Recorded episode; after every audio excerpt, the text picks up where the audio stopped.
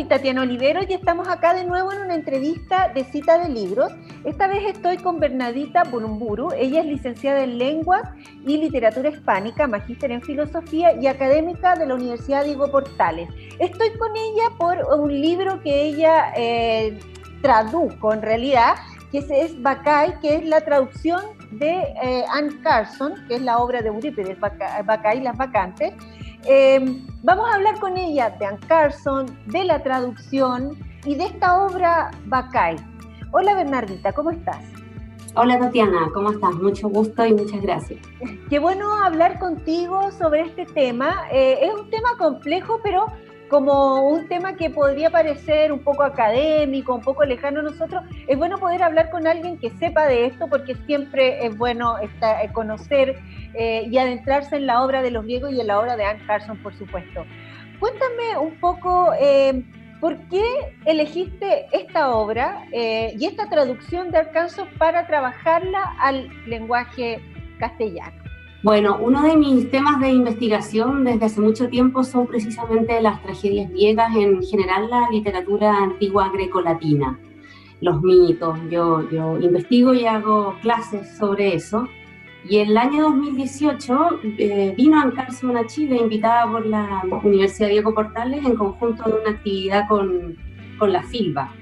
Y ahí tuve la oportunidad de conocerla y además me encomendaron la misión de pasearla por Santiago. ¡Ay, qué Así que ahí conversamos. Sí, entonces imagínate, como ella tiene un montón de eh, referencias justamente al, al mundo grecolatino, ahí en, en, torno a esas conversaciones yo sabía que tenía dos libros, dos tragedias que había traducido. Una es Las vacantes de Eurípides y la otra es Antígona de Sófocles, que ella le pone Antigonic. Posterior a eso, bueno, nos mantenemos contacto hasta el día de hoy, entonces posterior a esa visita en octubre del 2018, me mandó por correo varios libros. Y entre esos estaban Las vacantes y Antígona y otros más.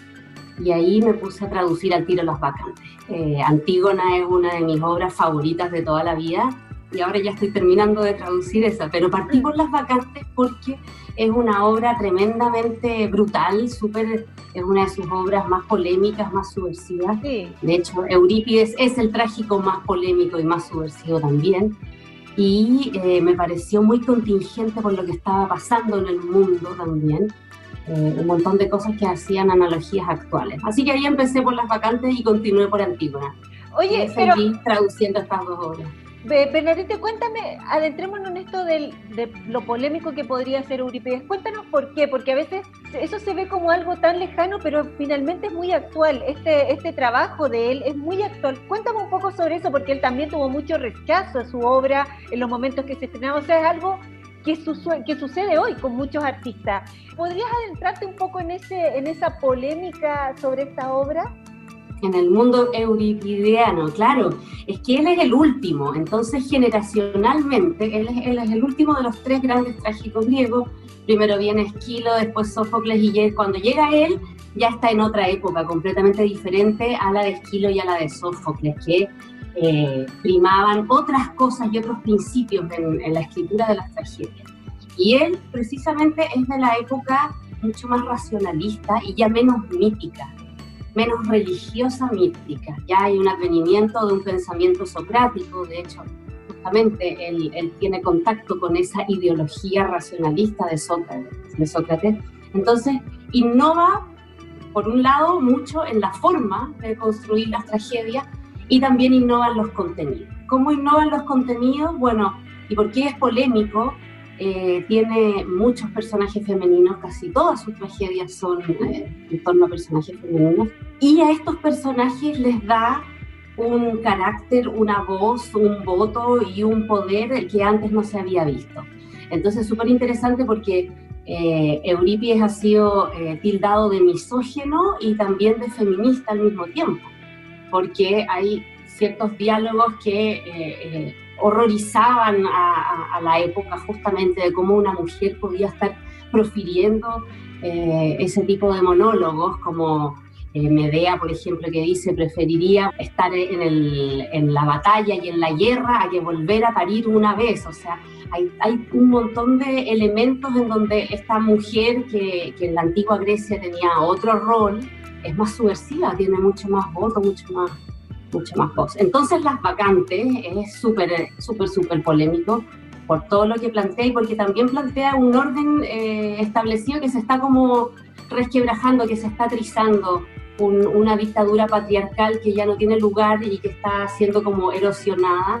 Y por otro lado, esta furia de las vacantes. ¿Quiénes son las vacantes? Son unas mujeres que en grupo caen en un delirio místico en torno a Dionisio y en este delirio místico comienzan eh, eh, a hacer eh, actividades totalmente paroxistas, desbordadas, desenfrenadas, dejando de lado sus hogares, abandonando sus casas, abandonando a sus hijos. Entonces es súper, súper, súper, imagínate lo moderno que fue en ese momento. Lisistra es otra tragedia que en donde todas las mujeres dicen no les vamos a tener más sexo hasta que ustedes, los hombres, no paren la guerra.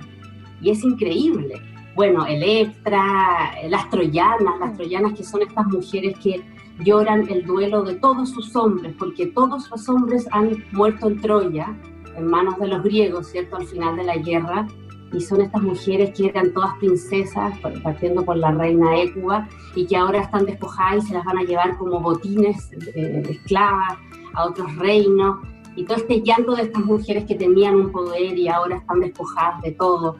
Bueno, todo gira en torno a personajes femeninos que distaban de los personajes anteriores, de los otros trágicos. Entonces fue muy rechazado.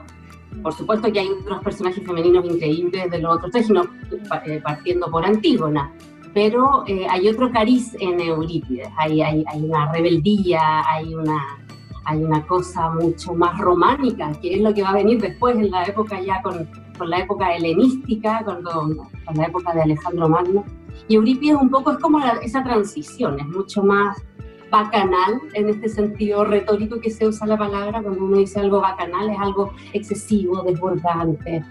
Y en el fondo eh, Eurípides representa también esa mirada como más desbordante. Y ahora con respecto a Anne Carson, porque yo leyendo un poco sobre ella, ella, ella se, eh, se, especializó, o sea, una de las cosas en las que se especializó es conocer el griego antiguo. Eh, ella lo, lo, maneja muy bien y ha trabajado mucho sobre eso. Eh, entonces te quería preguntar si tú hablaste con ella en todos estos diálogos que tú tuviste sobre esta traducción, traducir del griego antiguo al inglés y después del inglés al castellano, ¿qué retos trae y qué poética también tiene la traducción como trabajo de la escritura. Sí, bueno, eso también lo pongo un poco en el, en el epílogo de la obra y que en el fondo es como, eh, esta, la traducción es una cadena interminable que viene desde, desde las primeras representaciones que son visuales, ¿cierto? Y, las primeras, todas estas ruinas y, y, toda la arqueología entrega esas primeras historias que se descifran, esa es como la primera traducción. Y de ahí va de mano en mano, de mano eh, de, pluma en pluma, de voz en voz, de boca en boca, y es súper interesante cómo ella eh, hace esta traducción, porque si bien no es una traducción libre, es bastante fiel al texto, pero al mismo tiempo tiene sus innovaciones, pero no es una así como otras traducciones libres que, que existen de, de readaptaciones de tragedias griegas, por ejemplo. No, esta es bastante fiel, sin embargo, eh, utiliza como un lenguaje más sintetizado y en ese sentido era un desafío para mí porque a nosotros como estudiantes de literatura hace miles de años atrás cuando leíamos en fotocopia las vacantes de Eurípides, nuestro acceso es a las versiones de Gredos, de Cátedra, que son las que traducen del griego al español, ¿cierto?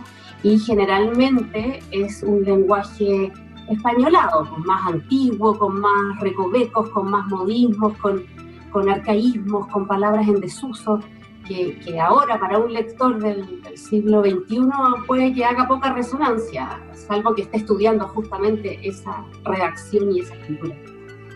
Entonces yo leo a Anne Carson con un lenguaje más moderno, manteniendo la estructura de la obra, y al realizar esta traducción la leo de otra forma. Después veo el resultado y lo diferente que resulta ser de estas traducciones que nosotros teníamos eh, en español del griego.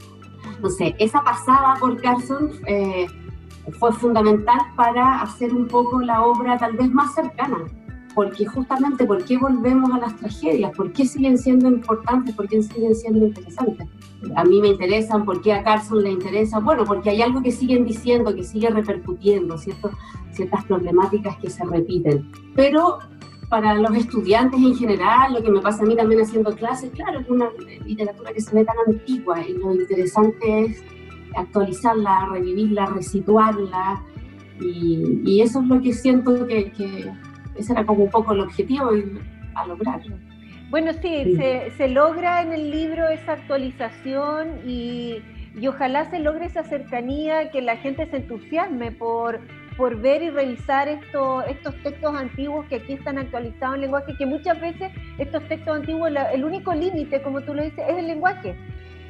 Bernardita, eh, cuéntame, ahora hablando sobre libros precisamente, cuéntame si tú has leído algo nuevo este año. Este año ha sido un año de muchos vaivenes. ¿Te has encontrado con algún libro antiguo? ¿Has leído algo de Anne Carson que te ha dado otras lecturas? ¿Estás leyendo algo nuevo ahora? ¿Te estás metiendo en otros temas? Cuéntanos un poco y guíanos qué podemos leer ahora que viene un poco el verano, que quizás tenemos la mente más despejada, que más que leer cosas para distraernos, a veces podemos leer cosas que son un poco más difíciles. ¿Qué nos recomienda o con lo que te has reencontrado? Bueno, con Carson, si a alguien le interesa, hay varias obras que son como las con, las que se parte un poco. Eh, yo con esta traducción y con el poco tiempo que había para hacer todo durante la pandemia, claro, tuve que estar sumida en, todo lo clásico, contrastando las ediciones, qué sé yo. Eh, un libro que me gusta mucho de Carson es La caída de Roma, que también habla de, esta, de, este poderío que, que, se triza, ¿cierto? Y cómo ese trizado también es, es, una rotura del lenguaje mismo. Y siempre está dando vuelta un poco con, esta, con la idea de la pérdida. Tiene otro libro que es maravilloso, que es como un libro objeto que se llama Nox, que justamente habla de la muerte de su hermano y es como una elegía a la muerte, pero también al lenguaje, al silencio, a la pérdida, y es maravilloso. Y, y ahora último, cuando ya saqué la traducción, empecé a leer eh, dos libros que son los que de todas maneras recomiendo para el verano. Uno es Poeta chileno de Alejandro Zambra, que está muy bueno, es una gran novela que armó y que tiene resonancias, bueno, como a, los 90, una época que, a uno le hace, uno se identifica con ciertas cosas y está muy divertido, está genial. Y el otro libro que recomiendo, también chileno, es Mala Lengua, de Álvaro Bizama, que es una especie de crónica, investigación ficcional eh, sobre Pablo de Roca y está espectacular. Álvaro trabajó en esta investigación eh, largamente metiéndose en todos los archivos históricos posibles y armó una obra, está buenísimo. Y, con eso estoy, así que esas son mis dos obras que recomendaría porque justamente las tengo ahí en el velador. Eh, bueno, Bernadita, ¿sabes qué me acordé? se me quedó una pregunta en el tintero mientras estábamos hablando. ¿Qué hay de representar esta traducción tuya en, escena. ¿Crees que es posible? ¿Te lo han ofrecido? ¿Lo están, lo están conversando o, es muy difícil? No, sí, bueno, de hecho ya se ha representado en teatros de Londres, en, muchas partes y sí, lo hablé una vez con una persona, ahí veremos qué pasa, pero es una obra súper representable porque, porque también las vacantes eh, eh, es el movimiento feminista de hoy, son las tesis, eh, un montón de cosas. O sea, es realmente como increíble en estos tiempos volver a revivir una obra del siglo V antes de Cristo que, que, diga cosas que están pasando hoy por hoy. Entonces, una obra así representada, sí, maravillosa. Perfecto, Bernardita. Te agradezco esta entrevista, te deseo mucho éxito con el libro, lo recomiendo leer, no solamente a los que les interese eh, la cultura antigua, sino que a cualquiera, porque como dice Bernardita, es una edición eh, muy cercana, con un lenguaje que no nos parece distante. Así que eh, muchas gracias de nuevo, Bernardita, por la entrevista. Y gracias por los libros que nos recomendaste. Muchas gracias, Tatiana, a ti y un gusto, te pasaste. que estés muy bien, cuídate. Gracias, igual, un abrazo.